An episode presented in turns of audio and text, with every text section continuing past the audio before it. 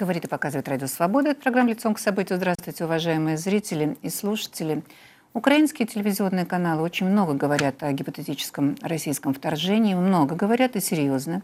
Российские федеральные каналы говорят, что украинские телевизионные каналы слишком много говорят об этом вторжении, что все это ерунда и паранойя. Военные с двух сторон тоже говорят очень по-разному. С одной стороны, видят признаки того, что Россия стягивает э, войска и технику. С другой стороны, говорят, что ничего подобного не происходит. Но есть эксперты, так как так называемая группа исследования конфликтов, группа разведки конфликтов, это целое, целое сообщество военных экспертов, которые отслеживают ситуацию по границам, насколько это им возможно, насколько у них хватает связи, контактов. И эта группа публикует сегодня материалы, которые говорят о том, что все-таки существует, существует вероятность того, что Россия действительно вот эти самые войска, которыми то ли пугают, то ли не пугают, она их стягивает, включая технику. У нас сегодня с нашими экспертами, очень уважаемыми людьми, у нас три военных эксперта, один Украинский – это Игорь Романенко, он лейтенант, генерал-лейтенант в отставке. С нами военный эксперт российской газеты Тимофей Борисов. И с нами военный эксперт новой газеты Павел Фельгенгауэр. У нас серьезные люди, серьезные эксперты. Мы будем с ними обсуждать во-первых, военную сторону дела. Действительно ли стягивают, с чем это может быть связано, к чему это может привести. Но всей этой истории есть и политическая сторона, которая состоит в том, вообще-то способен ли Владимир Путин на вторжение, может ли он сделать это, хочет ли он этого. В Украине считается, что может и хочет. Я буквально только что, вот мне звонил мой товарищ из Киева и спрашивал, а что ты думаешь об этом? Он пойдет на нас или он не пойдет на нас? Очень серьезно люди к этому относятся. Поэтому, конечно, первым делом мы будем спрашивать наших экспертов о том, что в принципе способен ли он на такую штуку, как вторгнуться в, за пределы вот этих самых границ, которые уже очень четко пока что обозначены. Мы сегодня начинаем нашу программу, поскольку с обсуждения вот этой темы, способен он такой или не способен, а потом уже технические аспекты, мы начинаем с опроса москвичей – он может туда вторгнуться или не может? Что думают люди на московских улицах? Может ли Владимир Путин начать военное вторжение на территорию Украины? Захочет, будет. Не захочет, не будет. Как обычно, через э, ДНР, конечно. Ну, то есть неофициально. Отпускники, которых случайно поймают, или местные жители, или жители Украины с российским... Я в это не верю. Может. Это из личных свойств вот человека. Он очень плохой человек и Бога не боится. Я думаю, это очень-очень вряд ли. Во-первых, этого никто не хочет. Кроме президента еще, в общем, никому это не нужно. Однозначно. А зачем? Войска для этого и есть, чтобы они стоять на границах страны. Это логично. Даже не намека на что. Кому нужна нищая, злобная Украина? Кому? Зачем? Ну, я думаю, что не может. Потому что, во-первых, на то нет причин. Я не верю в локальные конфликты такой ситуации. Это глобальная история уже. Я не верю, что кто готов вообще в здравом уме в такую историю ввязаться. Ну, если они нападут на Донбасс, наверное, да. Я думаю, это маловероятно. Мне кажется, на данный момент все стабильно довольно-таки. И раскачивать эту лодку они не собираются. Нет, конечно. Потому что смысл этого всего? И так ополчился весь мир на нас. Ну и, конечно, нет никакого смысла такой же опрос проводить было просить у киевских коллег, чтобы они нам провели на улицах Киев, потому что, скорее всего, вот э, в Украине скажут, что да, он может, он готовится, и он может напасть. Давайте посмотрим Твиттер. В Твиттере у нас аудитория из обеих стран, поэтому из многих стран, наверное, мира. Смотрим, что говорят в Твиттере. Может ли Путин начать военное вторжение на территорию Украины? Первое. Хочет и может. 25% считают. Хочет, но не рискнет. 54%.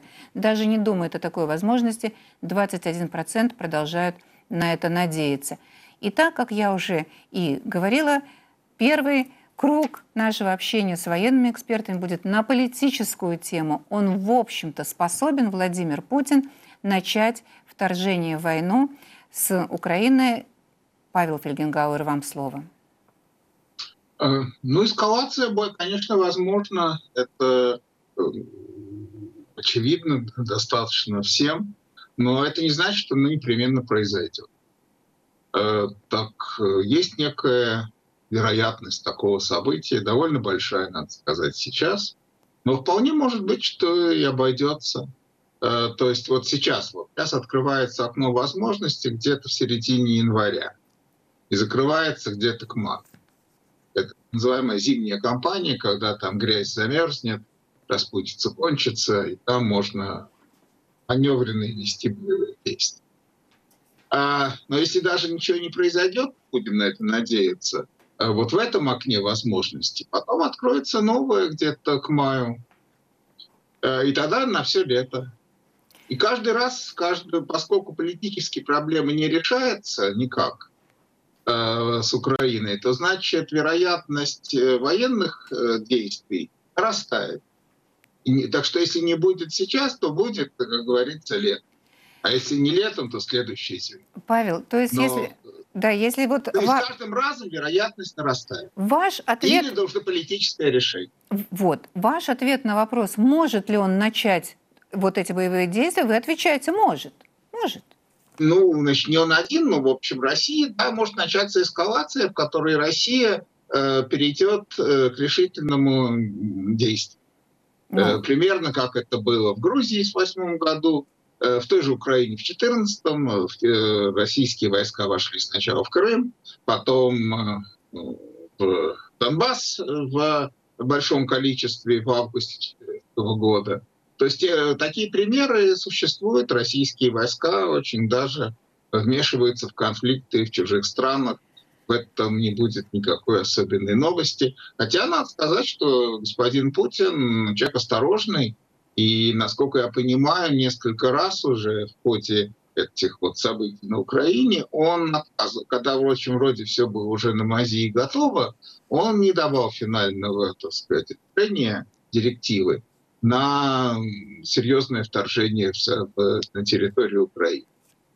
Как, так что, бы, может быть, обойдется. Хотя вы говорите, что в этом не будет особой новости, но это будет очень отличаться ситуация от той, что была с Грузией. Все-таки вокруг ну, Украины да, очень что как... большая поддержка. Да. Нет, это будет очень серьезно. Если будет обострение, если будет эскалация, это будет очень серьезная эскалация. Это будет полномасштабная региональная война с участием сотен тысяч э, солдат той и другой стороны, десятков тысяч единиц тяжелой техники, там до тысячи полетов, с возможностью эскалации вмешательства в этом других стран, э, эскалация это общеевропейскую войну, там, вплоть до мировой э, глобальной ядерной все может произойти. Спасибо, Павел. Я хочу сказать нашим слушателям, что вы можете позвонить и задать вопросы нашим экспертам по телефону прямого эфира, единому бесплатному для всей страны, для России 8 800 301 84 33. Звоните. Ну и также делитесь своими мнениями. Может, способна Россия вот взять и начать действительно боевые действия. Не все в это верят. Нам сейчас, я надеюсь, что связь установилась у нас с Тимофеем Борисовым. Тимофей, здравствуйте. Тимофей Борисов, военный аналитик, обозреватель российской газеты. Тимофей, мы пока вот отодвигаем чуть-чуть на несколько минут в сторону, военную сторону дела, мы будем, в сторону, в сторону, мы будем это обсуждать чуть позже, пока только политически. Вы считаете, может руководство России принять решение пойти на Украину вот прям в военном смысле, вот покатить танками. Да, я бы хотел тут э, все-таки э, расставить не, несколько э, нюансов. Э, сейчас Павел говорил об эскалации и о э, э, вторжении. Вот это два разных понятия совершенно. Вторжение, и, на мой взгляд, совершенно невозможно. А вот эскалация, я здесь я с Павлом совершенно согласен. А вот вы, да, а, эскалация вот нюансы, возможна, но нюансы. только как ответ на вторжение Украины на Донбасс. А что значит вторжение Украины на Донбасс, если Донбасс это территория Украины? Как может страна вторгнуться? Что значит вторжение? Реш... Не очень понятно. Решение вопроса Донбасса военным путем. То есть как? Украина каким-то образом решает вопросы своих территорий, да, и поэтому будет, Россия вторгается верно, и военным, воюет с Украиной. Военным не путем Минских соглашений, а путем военного вторжения на неподконтрольные им территории будет пытаться решить военный конфликт. Так, вот, это уже понятнее, это уже четче, Тимофей. И как только Украина решает вопрос военный со своими, не, со своими неподконтрольными территориями, Россия считает своим долгом перейти границу и вступить в войну. Так? А почему? К сожалению, нам придется, да. Увы, но э, в любом случае нам придется защищать э, русскоязычное население Донбасса. Э, президент России Владимир Путин неоднократно говорил, что в случае э, нападения в ВСУ на Народные республики Луганскую, Народную республику Донецкую Народную республику, самопровозглашенные, то мы, естественно, вынуждены будем э, вмешаться в этот конфликт и защищать э, эти республики. Да, Тимофей, я только хотела уточнить, а если будут проблемы у русскоязычного населения на территории Казахстана, там мало ли что случится, Азербайджана, э, Россия тоже начнет военные действия против этих стран, так? Или только это только Украины касается? Э, во время э, обострения э, ситуации в Нагорном Карабахе мы точно так же говорили, что территория Нагорного Карабаха это непризнанная территория, причем непризнанная Арменией. Но если было бы нападение на непосредственно на Армению, на ее признанную территорию, мы обязаны были бы, обязаны, согласно договорам ОДКБ, вмешаться в этот конфликт. Ничего здесь нового нет, э, никакого секрета. Это секрет, секрет Поли Шинеля. Ну да, но только здесь нет никакого договора ОДКБ в данной ситуации. Вот в данной ситуации, когда Россия, вы говорите, она обязана... В данной ситуации, конечно же, нету. Естественно, эти территории не признаны, а точно так же, как не признана территория э, Приднестровья. Но как вы думаете, если будет нападение на наших э, миротворцев в Приднестровье, мы не ответим? То есть точно Конечно же ответим. Же... Точно вот. так же, как ответили в Грузии, когда было нападение на наших миротворцев э, в, Сер... Э, в Южной Осетии. В Схинвале. Угу. Значит, российские миротворцы это все-таки граждане России. И вы считаете, что нападение, на, нападение на вот этих миротворцев в Приднестровье будет считаться началом конфликта с Российской Федерацией? Так. Просто русскоязычное, русскоязычное население как и, и э, миротворцы это две немножко разные Донецкую истории. народную и Луганскую народную республики. То есть, скорее всего, вот Почему то, о чем разные? вы говорите, ответ, военный ответ Российской Федерации, он касается непризнанных территорий. Правильно я понимаю? Абсолютно верно. Это будет э, именно военный э, ответ вмешательства, принуждения к миру, я надеюсь, по крайней мере, в том случае, если ВСУ или Добробаты нападут, э, перейдут к активным военным действиям, полномасштабным военным действиям на территории э, непризнанных республик ЛНР и ДНР. То есть, Тимофей, не о чем совершенно беспокоиться, если никакого конфликта, никакого обострения конфликта на этой, вот этой линии разграничения не будет – и Россия в этом случае ни в, ни в коем случае не вторгнется, не пойдет, э, эскалации никакой не будет, никаких военных действий предпринимать не будет, если не будет изменений на этой полосе. А для чего? Для, для меня я не вижу никакой логики. Вот. Э, Украина это не тот пирожок э, сладкий, за который стоит бороться. Нам, извините, а дорого обходится сейчас содержание ЛНР и ДНР. Вот, вынужденное и Белоруссии. Вот. Э, напомню, что, естественно, мы э, Беларуси даем кредиты, э, Беларусь в долгах, как в шелках, ЛНР, ДНР тоже не самостоятельные республики, не, в смысле экономически не самостоятельные, я имею в виду. Вот. Они, конечно же, получают от нас и гуманитарную помощь. Кстати, сегодня пришла очередная 104-я колонна с гуманитарной помощью, более 200 тонн гуманитарных грузов, медицинских э, препаратов э, поступили на территорию Луганской и Донецкой. Это, естественно, все пришло из России. Спасибо, Тимофей. Оплачено налогоплательщиками да. Российской Федерации. Да, спасибо, Тимофей. Только остается пожелать, чтобы Россия защищала русскоязычное население на территории Беларуси, например, которое тоже подвергается еще большим, то есть там просто людей бросают, ну, вы знаете, как с ними там обходятся, с русскоязычным населением на территории братской Беларуси, но почему-то, к сожалению, никаких мер не предпринимается, и просьб к Александру Григорьевичу пощадить русскоязычное население Братской Республики мы не слышим. Игорь Романенко, вам слово. Вы услышали мнение сейчас коллег. Павел Фельгенгауэр допускает, что пойдет на это обострение Российской Федерации. Тимофей Борисов говорит, что только если украинская сторона с непризнанными республиками затеет некие не, не согласованные, видимо, не предусмотренные Минскими соглашениями боевые действия. Что вы считаете, может Российская Федерация пойти на открытый военный конфликт по собственной инициативе, безо всяких там толчков со стороны Украины? Может и однозначно, и Путин к этому готовится. Э, сосредоточенные войска с весны. Э, показывалось, что частично там будет отводиться и что-то делалось, но плюс-минус э, сейчас вышли на те же показатели, еще большим усиление военного потенциала за счет того, что там в Крым значит, десантников завели, и техника, ударные вертолеты, самолеты. То есть она с точки зрения вооружения и техники еще усиливается, и формирование ее, а это ударная группировка, я подчеркиваю, по количеству бронированной техники, э, боевых летательных аппаратов, э, характеристика однозначная, что ударная. Теперь, ну вот со вторым участником я хочу сказать, что вот все его постулаты, они российские, они, э, значит, постулаты э, гибридной войны. То есть, э, если вдруг Украина нападет на так называемые республики, тогда это совсем не так, не с точки зрения того, что Украина там нападет, не нападет. Для Украины сейчас нецелесообразно с военной, политической и многих других точек зрения решать этот вопрос военным путем.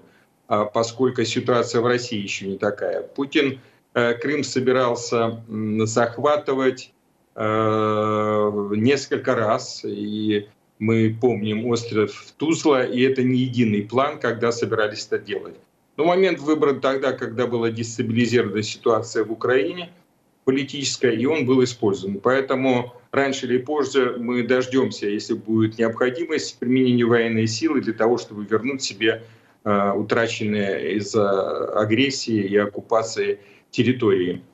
Э, значит, э, тут казус Белли. Повод будет сделан, сформирован. Россия есть наследница подходов еще союзных. Там война Советского Союза с Финляндией, когда обстреляли свои артиллерийские батареи Советский Союз и начали. Я уж не говорю там про немецкие, но даже те войны, которые были в Грузии, Приднестровье, то есть э, повод всегда найдут. Э, русскоязычное население готовится, потому что выдаются паспорта абсолютно незаконно с точки зрения международного э, законодательства. То есть создаются все условия, что при необходимости, когда будет это необходимо, а это будет тогда, когда Путин решит, что необходимо будет военным путем, потому что политическим, пока и экономическим, те средства, которые он использовал по отношению к Украине, они пока не сработали, и Украина не попадает в, в поле деятельности Путинского союза восстанавливаемого как единый народ,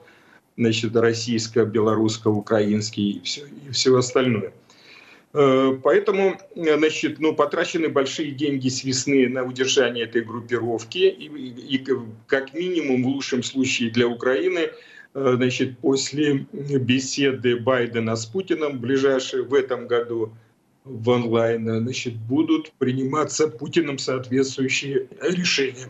А пока мы имеем то, что имеем, Спасибо, Игорь. Я, вот мы продолжим этот разговор как раз по поводу и решений, и американской помощи украинской стороне, насколько она существенна, есть ли она, нет ли ее, что, что она даст во всей этой истории. Но мы послушаем сначала Михаила из Москвы. Михаил, здравствуйте. У нас звонок из Москвы. Здравствуйте, Михаил. Здравствуйте. Вот сейчас, по мнению некоторых аналитиков, намечается, пусть и слабое, такое едва заметное, но размораживание взаимоотношений между США и Россией – в чем оно практически выражается? В том, что э, Байден э, работает адресно с, конгресс, с конгрессменами, чтобы снять некоторые санкции Северного потока. Ну, в связи с этим Путин, может быть, делает как бы обратный реверанс в сторону Байдена, у которого сейчас низкий рейтинг. Он сначала сконцентрировал вооружение на границе с Украиной, а потом они с э, два президента пообщаются в онлайне и Путин отведет войска, скажем так. Ну да, это что, да? что, что-то вроде козы этим, знаменитой, да. Купить козу, да. Ну, что-то вроде взаим, взаимного реверанса двух президентов. Интересно, что у Байдена рейтинг-то сейчас очень неважный, вот, а это поднимет его, ему очки, и таким образом, ну, а он, как я уже сказал, в свою очередь, э, некий, э, некая, так сказать, э, северным потоком решит проблемы угу. по санкциям. Спасибо. Такой мы вот... вашу, смотрите, мы вашу оценку поняли. Мы ее включаем в будущие оценки наших экспертов, которые прозвучат после того, как мы посмотрим сюжет. Как оценивать вот то, э, то, то скопление военных сил на этой границе, то, тот сбор, который кликнула Российская Федерация. Вот вы считаете, что это ровно для того, чтобы потом их отозвать назад? Это такой предмет торга. Мы послушаем сначала сюжет, потом что скажут наши эксперты, смотрим.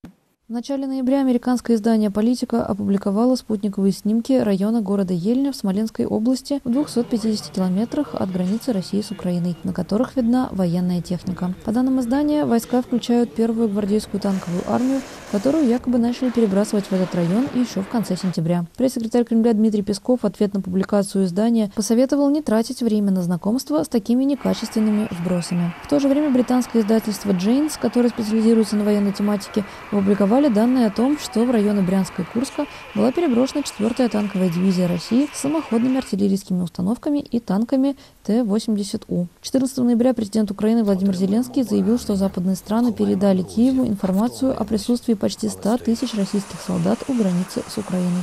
17 ноября Вашингтонский центр стратегических и международных исследований опубликовал собственный анализ спутниковых снимков района города Ельня. Анализ подтвердил наличие танков и артиллерийских установок. Также на снимках были обнаружены боевые машины пехоты, установки «Град», реактивные системы залпового огня, «Буратино», баллистические ракетные комплексы «Искандер», ракеты класса «Земля-воздух», а также передвижные артиллерийские установки и вспомогательные транспортные средства к ним. По данным Центра, техника и сопровождающий ее персонал приписаны к 41-й общевойсковой армии из Поволжья, Урала и Сибири. Кроме того, в Ельне якобы расквартирована 144-я гвардейская мотострелковая дивизия. 24 ноября расследовательская группа Conflict Intelligence Team в свою очередь нашла новые свидетельства скопления российских войск у границы с Украиной. Аналитики зафиксировали переброску новой техники в Воронежской области, а также передвижение эшелонов из Ставрополья в сторону Крыма. Исследователи отмечают, что помимо войск границы Украины свозят технику, причем в настораживающем количестве, которое лишь с натяжкой можно попробовать объяснить перевооружением действующих частей. Представитель Кремля Дмитрий Песков заявил, что Россия не вынашивает никаких агрессивных планов и совершенно неправильно любые перемещения вооруженных сил России по территории нашей страны ассоциировать с подобными планами. При этом он добавил, что Москва глубоко обеспокоена именно провокационными действиями со стороны украинских вооруженных сил на линии соприкосновения и подготовкой к возможному силовому решению. Вот, собственно говоря, и будет вопрос нашим экспертам. Доверяете ли вы оценкам других экспертов, что действительно идет вот это скопление, что оно настораживающее? И если да, то зачем все это? Павел, вам слово. Ну, дело в том, что никакого скопления сейчас не происходит. Это вот факт такой. Из этих э, фотографий это исследование. То есть там в течение нескольких лет Россия наращивала силы на украинской границе. Э, вот 8-я гвардейская армия, и там создавали вот 150-я дивизия, она развернута в очень как а, вот, 20-я армия выдвинулась из э, Нижнего, она находилась в Нижнем Новгороде, ее части и э, штаб-квартира передвинулись э, в Воронеже, 8-я гвардейская ограда, нее штаб-квартира Новочеркасске, Э, это как бы восьмая, это резерв э, двух корпусов, которые развернуты, собственно, в ДНР и ЛНР. Вот. Потом, да, еще, конечно, 22-й корпус, который приписан Черноморскому флоту, он развернут в Крыму. Там тоже есть танковые части. А, но вот прошлой весной, э, в марте-апреле, подтянули действительно очень крупные силы. Подошла Вторая гвардейская армия, это из Поволжья, это центральный округ. 41-я э, из э, Сибири, она в Новосибирске. И какие-то части 41-й э, общевойсковой армии так и остались там. Их вроде бы оставили официально для участия в маневрах Запад 2021, ну, вроде далеко таскать из Новосибирска по железной дороге в район границы с Белоруссией. А теперь они там остались, но это не так много. Там еще какие-то, вроде видят они на снимках, элементы 4-й Тимировской дивизии, которая из-под Москвы оказалась в Ельне. Но Ельне — это вообще граница с Белоруссией, а не с Украиной. То есть пока никакой такой вот концентрации, как была в апреле, а тогда по заявлению Герасимова, э, начальник НГШ, начальника Генштаба, всего участвовало в так называемой проверке боевой готовности больше 300 тысяч военнослужащих, там 35 тысяч единиц тяжелой техники, там корабли и так далее. Корабли еще тогда подошли десантные из э, Северного флота, из Балтийского флота, из Каспийской флотилии. Вот этого сейчас нет. Так что, что говорится, чтобы сварить борщ, нужно, чтобы на столе были все ингредиенты. Сейчас ингредиентов, как говорится, для борща, для как, да, масштабного конфликта региональной войны пока нету. Да и время еще не совсем подходящее, потому что не за, хотя осень еще не закончилась, еще не замерзла э, почва, потому что если будет что-то такое этой зимой, то это будет когда в середине зимы, когда зимняя кампания возможно, потому что если Россия э, начнется эскалация и Россия начнет активно действовать, российские вооруженные силы, и будут стремиться, как в э, Грузии это было в восьмом году, чтобы была бы очень быстрая, скоротечная кампания, глубокая кампания. И э, для того, чтобы она была быстрой, надо иметь возможность э, обходить фланги противника. А это очень трудно сделать, когда распутится и ты привязан к дорогам. А как подморозят, можно двигаться через поля, через э, грунтовые дороги, и не только гусеничная техника, колесная техника. Да, еще на границе должны быть развернуты э, госпиталя полевые, э, э, снабжение должно быть э, части э, тыловые со снабжением, которые наступательные колонны будут сопровождать. Э, этого ничего нет. Ага, так Павел. что сейчас пока э, спокойно. То есть Но вы хотите, подождите, вы хотите сказать, что это исследование этой группы разведки конфликтов, как она себя называет, это, ну, это пустой звук, это что? Нет, это, это... не пустой звук. Они тоже говорят, что, возможно, это будет ближе к концу января. Угу. То есть не сейчас. И для того, чтобы это действительно произошло, что-то такое э, серьезное, как региональная война в конце января, туда должно прийти еще гораздо всего больше. Если это мы увидим движение техники, кораблей, ну, самолеты можно быстро перебросить, а вот э, бронетанковые части, э, это не просто там, десантные корабли с морской пехотой из э, Баренцева моря, тоже долго идут вокруг Европы. Так что, когда мы увидим движение, Э, в принципе, и Пентагон об этом говорит, Нет, что там ну, это возможно. Павел, я все-таки, простите, пожалуйста, Но я это вас еще пока раз... еще только возможность, она пока нету. Ну, они нету. говорят об январе. То, о чем говорят, это ерунда. Нет, подождите, но они говорят Просто об январе есть. как о начале конфликта, но они говорят Нет, сейчас там... в настоящем времени свозят, вот я читаю, свозят технику в настораживающем количестве сейчас. Вы считаете, что ничего не нет. Не свозят. Нет, ее, ее три года свозили. Хорошо. И там с 15 года наращивается группировка. Понятно. Она сейчас есть, то есть там уже довольно всего много. Э, говорю, что, но, но, но недостаточно, если всерьез э, говорить о серьезной быстрой операции. Э, там есть силы для такой вот упорной войны, кому такая нужна, э, так сказать, пихаться из-за какой-то, из-за каких-то там холмов или там сопок или еще чего-то это пока недостаточно. То, что есть, там, да, довольно много. Я говорю, что там развернуты серьезные силы, но они сейчас туда не подтягиваются, они там стоят. Ну да, в Крым перебросили э, с Северного Кавказа э, десантников, да, седьмой да. упорно-десантной дивизии. Но 58-я армия пока с Северного Кавказа в Крым и поехала. Ну хорошо. А вот весной она уже там была. Была. Я все-таки вот еще раз процитирую для нашей аудитории это, это исследование Аналитики, вот, исследователи заметили переброску новой техники в Воронежской области, а также передвижение эшелонов из Ставрополя в сторону Крыма. Стоит отметить, что помимо войск, границы Украины, по-видимому, свозят и технику, причем с настораживаю, в настораживающем количестве, которое лишь натяжкой можно попробовать объяснить перевооружением действующих частей, говорится в этой публикации. И, но Павел нас успокоил, что пока мы не увидим госпитали, там, видимо, с каких-то разведчиков с дронов, то то можно особенно не волноваться. Тимофей Борисов, как вы относитесь к этой, к, вот какие у вас мысли возникли, когда вы прочитали эту публикацию, что вот сейчас возят, не просто накапливают три года, а некое усиление происходит в эти дни? Никакого усиления я не вижу. Э, если в апреле посмотреть просто а, обычную статистику, арифметику. Э, вот выступал тут генерал, я думаю, что все-таки он помнит некоторые э, э, сведения и данные из обычной начальной школы, вычитания и сложения. Так вот, в апреле, по моим данным, на границе с Украиной у нас было примерно 52 батальонные группы. Сейчас их осталось 40 батальонных групп. Где увеличение? Никакого увеличения нет. 52 минус 40. Идет, наоборот, э, уменьшение. Э, это первое. Второе.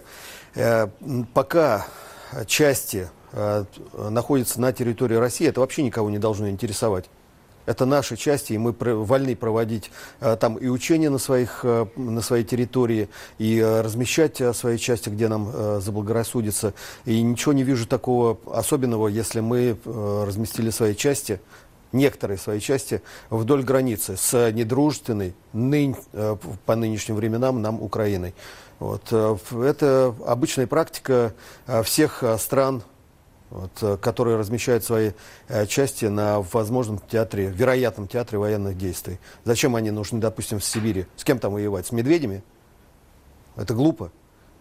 А здесь, естественно, э, мы видим, что применяются байрактары, э, беспилотники сейчас э, на линии разграничения с Донецкими и Луганскими республиками.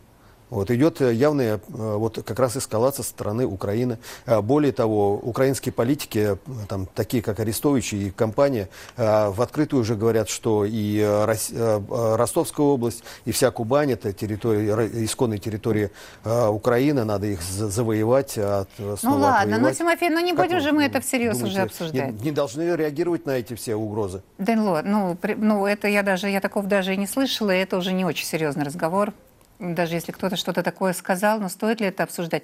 Спасибо вам за эту оценку.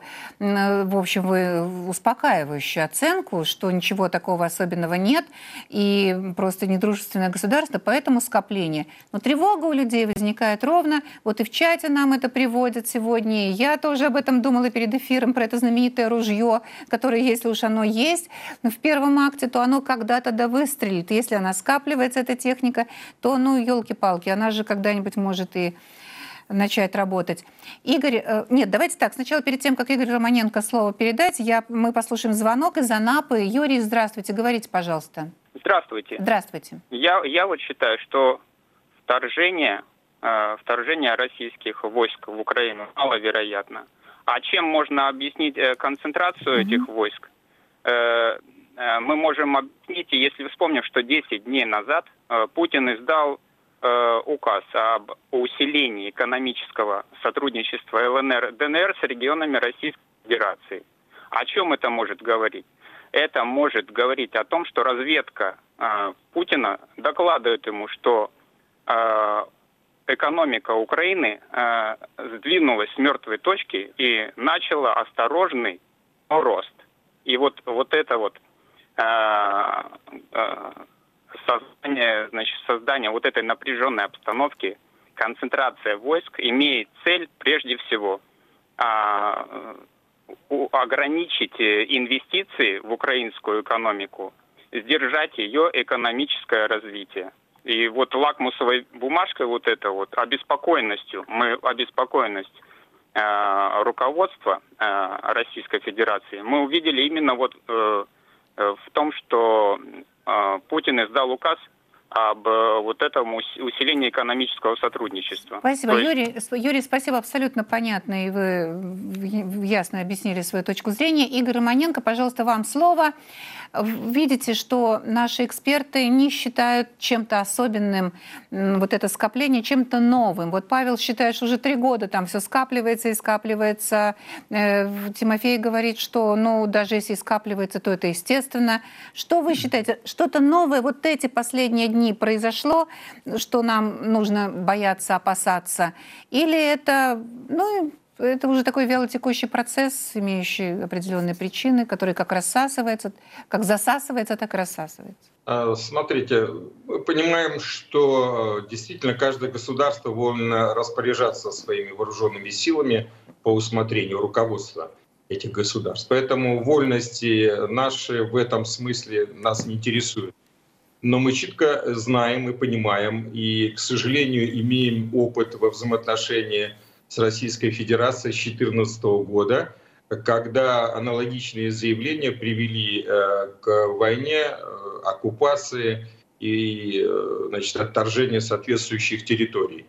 Хотя перед этим Путин говорил о том, что да, вы провоцируете, когда корреспонденты задавали ему эти вопросы, значит, хотите сорвать взаимоотношения между двумя народами, тогда еще двумя. Теперь уже украинского народа нет, языка нет и всего остального нет. Вот, вот есть три единые э, доминирующие русские со всеми последствиями для Украины и украинцев. Э, поэтому эта позиция для нас не новая, а мы ее понимаем, потому что э, за это время э, мы заплатили уже 14 тысяч людей своих э, за то, чтобы принимать так, как вот э, тут советуют э, с российской стороны. В связи с этим хочу сказать, что Значит, почему Путин вообще к этому пришел? Потому что за последний год задачи, которые по Украине он ставил своим помощникам в целой системе, они не реализовались. Задачами политического порядка по Украине были те, чтобы легимитизировать Ордло, на что Украина не пошла, руководство это э, вторая половина прошлого года. Ну и за этот год еще как бы реализация политической части Минских соглашений. Именно политические. Про безопасность нет. И вообще первый пункт Минских соглашений о перемирии, вот он в прошлом году, это была как, как бы как подачка, что за, за вот э, этот шаг первый должны значит, садиться с переговорами с руководством этого Ордло а чем это оканчивается для государства, мы знаем, потому что тот же Козак в Молдове со случая с Приднестровьем все это провел и реализовал. И после этой реализации э, россияне стали миротворцами, э, экономические издержки все остались теперь на Молдове, и э, конфликт и война это заморозилась. То есть вот в такое состояние хотят толкнуть теперь и Украину по ситуации, связанной с Ордло. Поэтому э, не, э, если по Белоруссии Россия уже почти поглотила, то по Украине тут совсем все не так, как, как планировалось Путиным, по крайней мере. В связи с этим э, была создана э, группировка по весне. Э, это, конечно, подтолкнуло значит, руководство западных стран, и Байдена в том числе, на то, чтобы известный тоже прием со стороны Путина, потому что, э, значит, э, ну, по Бараку Обаме четыре раза Э, значит, э, Путин предлагал встречаться, он отказывал, а когда завели уже позднее э, войска свои в Сирию и, в общем-то, решили там все эти вопросы, то он стал рукопожатый. Путин. А мы помним, как в Брисборне в Австралии ходил он там от столика к столику, и как бы себя очень уютно чувствовал, и сел в самолет и улетел оттуда. Он очень все эти вопросы помнит. И поэтому старается значит, повторение такого рода не допускать. В связи с этим э, значит, была сосредоточена группировка, и сейчас она содержится. Это очень большие деньги по настоящее время, даже с учетом того, что там часть отводилась, заводилась, техника оставлялись, убирались войска. И сейчас э, произошла скрытая мобилизация, открытая значит, на территории Ордло для пополнения значит, э, личным составом. Там плохие дела с этим делом уже получили разрешение ну, в работе э, значит, законодательно, причем решить, чтобы россияне, граждане России могли открыто, сейчас они это делают закрыто, служить в этих двух корпусах на территории Ордло. и осуществляется дальнейшее наращивание техники, завозятся огнеметы, э, причем ТОС-1А, это старые санцепек, и новые ТОСочка, э, значит, на колесном ходу на базе Урала, ну и ряд других можно перечислять, на это потребуется много времени. Mm-hmm. Вот войска сосредоточены, взведено Э, по-любому Путин понимает, что не проиграет в том смысле, что сейчас надо с Байденом э, вести переговоры, а он ставки поднял. Вот, Причем... спасибо, Игорь, спасибо. Я просто хочу сказать, что вы, спасибо вам, что вы нас к Байдену перевели, потому что и слушатель первый с этого начинал. Мы посмотрим сюжет и спросим вас, всех троих экспертов, что вы думаете об этой американской поддержке Украины, насколько она существенна, военной, конечно, есть она, нет ее, что она даст, чем она поможет Украине. Смотрим сюжет.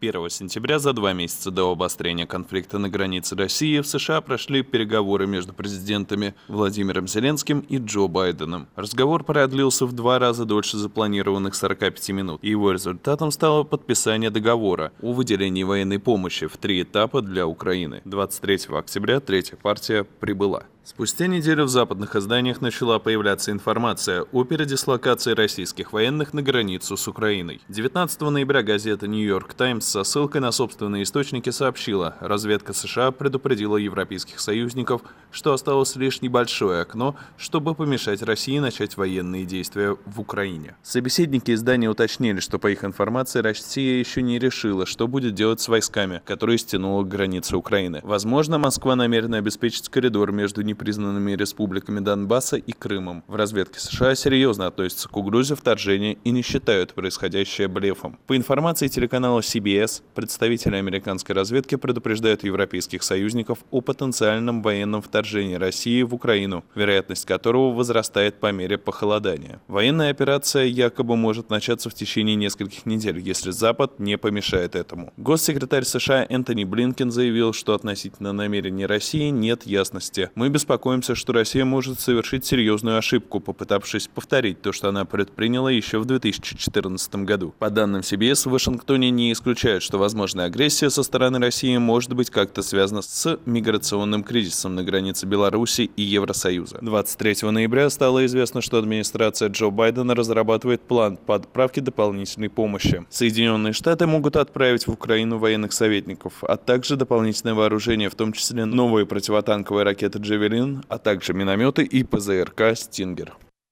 Вот, пожалуйста, э, Павел, вам слово первому. Что сейчас, какую роль сейчас играет позиция США в российско-украинском конфликте? Ну, э, серьезную, конечно, очень играет позицию. Это важно, э, очень важно. В Москве и Путин говорил не раз о том, что осваивают американцы территорию в военном смысле и вообще двигаются к он, то есть Москва рассматривает, не, а сама по себе Украина это не самостоятельная величина, что они, э, так сказать, вот полностью зависят от, от Вашингтона, и поэтому переговоры мы не будем вести. Форматский формат фактически мертв. А будем непосредственно, так сказать, не с вассалом говорить, а с сеньором из Вашингтона.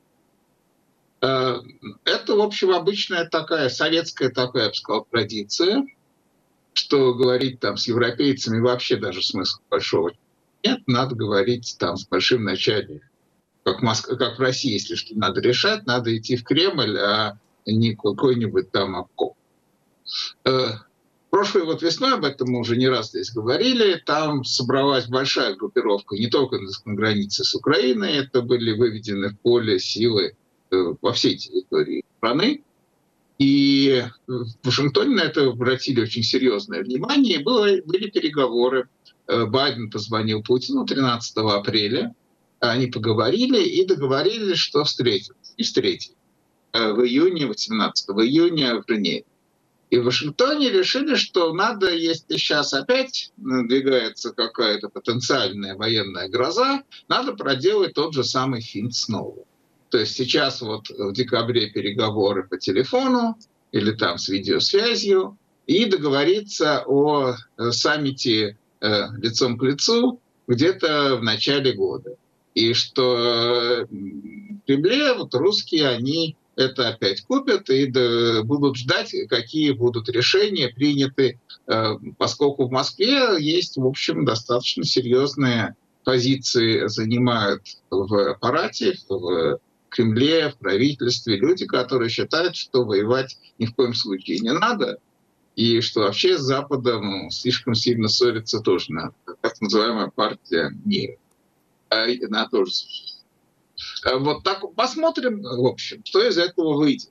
Потому что э, решать нужно, решают в Вашингтоне, решают в Москве, решают, конечно, и в Киеве. Э, посмотрим, что из всего этого выйдет. Может быть, опять получится э, эту ситуацию отложить, во всяком случае. Не решить, но хотя бы отложить. Угу, угу. Каждый день мира – это всегда подарок для всех. Да, спасибо, Павел. В этом, скорее, вы считаете роль. И, Тимофей, вам слово. Вы как эти сообщения о возможной военной поддержке, а вообще военной поддержке Соединенными Штатами Украины оцениваете? Вы считаете, скорее помощь носит военный характер или скорее такой политико-психологический? Россия, торгуясь с США, там эти войска приводит, уводит, вот как наш слушатель говорил, что любопытная версия. Вы знаете, ну, прежде всего я хотел бы ответить э, уважаемому генералу. Он тут э, э, обмолвился о том, что Россия предпринимала до 2014 года попытки отторжения Крыма, нападения. Привел, в частности, пример Косу Тузла. Слушайте, ну вот те, кто помнит э, эти события, там что, были какие-то военные действия, какие-то войска сконцентрировались возле этой косы. Ну, не смешите людей-то, ну зачем обманывать? Вы лучше э, расскажите, почему вы не стали бороться за ваш шельф возле острова Змеиный, который вы считали своим, и который у вас отняли без единого выстрела. Совершенно огромный газоносный шельф. Это э, Украина считала э, свой, э, своим э, эту территорию, эту, ну, эту акваторию. Где вы были тогда? Чего вы не стали ее защищать? В советское время э, кто-то посмел бы туда сунуться. У меня там э, служил э, на Черноморском флоте мой кум, который сейчас в Беларуси проживает. Туда не то, что там Румыния, никакой НАТО не могла сунуться. Где это сейчас газоносный шельф? Вот об этом поговорить, а не о косе Тузла и не о России. Это первое. Второе, я думаю, что а, вся вот эта вот сейчас шумиха, это как раз э, идет с подачи американцев. Да, действительно, готовится э, э, встреча Байдена и Путина, и я думаю, что американцам именно эта тема нужна как очередная тема именно для переговоров, важная тема. Две еще три недели назад, напомню, в офисе Зеленского Данилов и сам Зеленский не признавали э, это скопление э, российских войск. Наоборот, говорили, что никакого скопления нету. Но потом им, видимо, позвонили из американского посольства вот, и подкорректировали их позицию. И они потом уже сразу стали, а, да, ну, конечно же, э, все там начало скапливаться, начало агрессивная Россия готовит вторжение, нападение. Чушь собачья, абсолютно. Я хочу напомнить еще события 95 -го года. Я считаю, что нас, во-первых, тут загоняет в ловушку еще. Может и такое быть. Э, события в Юго Югославии, когда была э, операция НАТО, э, Блеской бури, по-моему. 99-го. Это когда нападение 9 на сербскую Тимофей, э, краину. Нет, нет, нет, нет. 95-го. Это еще до этого. Это э, на территории э, Хорватии э, была полностью уничтожена. Это был геноцид сербского населения сербской краины на территории Хорватии. А, я, и тогда а, кто а, мог из сербов убежали в сербскую краину уже на территорию Боснии. И потом, напомню, была бомбардировка войск НАТО и этой территории. Там погибло, правда, мало людей, но тем не менее. И думаю, что и, и тогда то, точно так же говорили, что тогдашняя Югославия, в которую входила Сербия и Черногория, э, готовит нападение, готовит вторжение, и фактически вот этим превентивным такой информационной кампанией э, предотвратили э, те действия, активные военные действия Милошевича, и он не поддержал ни сербскую краину, ни сербскую республику Сербскую. На территории Хорватии, на территории Боснии. Вот. А потом, и знаете, что случилось с самой Югославией? Вот сейчас в эту же Булуню, мне кажется, пытаются втянуть и нас здесь, на Украине, а, говоря, что в 2002 году, 2022 году в январе готовится нападение, вот, а если случится нападение Зелен, войск Зеленского, ВСУ и Добробатов на ДНР, и мы ответим. Вот тогда сразу же э, информационная компания, а вот, конечно, мы же вот в ноябре-декабре предупреждали, что Россия готовится к вторжению. И никого не будет интересовать, что э, нападение-то уже началось со стороны ну, Украины. Это, ну, ну, э, Тимофей, мы все-таки это с вами уже обсудили, что нападать, называется это нападением Украины это, это, это территория Украины. Давайте не будем забывать, даже Владимир Путин считает до сих пор эти территории территорией Украины. Там есть конфликт, но это территория Украины. Поэтому это очень просто крайне некорректно говорить, вот если случится нападение Украины на эти территории. Игорь, э, что вы скажете по поводу э, этой параллели, которую приводил Тимофей? И по поводу того, как оценивать э, позицию США в этой истории? Каждый, значит, есть Украина с украинскими интересами, а потом есть э, сообщество вокруг, э, в том числе государства, которые видят свои интересы украинские в Украине. И, как говорят в Одессе, это две большие разницы.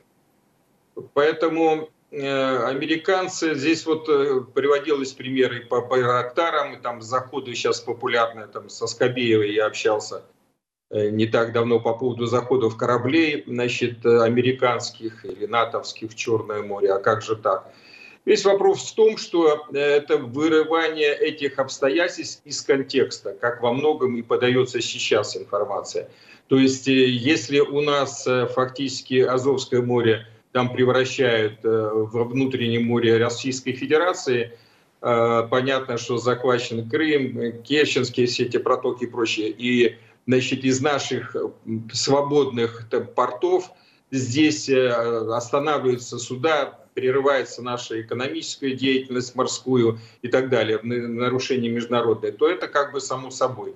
А потом, если наши союзники поддерживают нас, заходят кораблями, и учения Сибриз, э, значит, зашло масса, сколько государств приняли в поддержке Украине, что Черноморского флота, вот тут уже говорили, собирали там из Балтийского, из Каспийского и отовсюду. И не хватило, потому что планировалось, значит, на каждый зашедший корабль, она, ну хотя бы по одному. Даже это не получалось, а по боевым потенциалам там и вообще сравнения нет, э, значит, э, с Черноморским флотом. И по Байрактарам обсуждается, что был применен Байрактар. Ну, мы дежурим уже Байрактарами полгода. Как?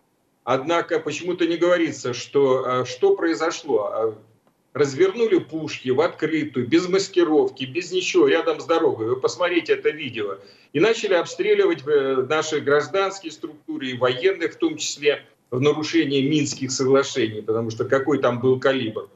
И поэтому погиб один наш военнослужащий, были ранены. И поэтому в ответ э, значит, э, бомбой самой минимальной была уничтожена пушка.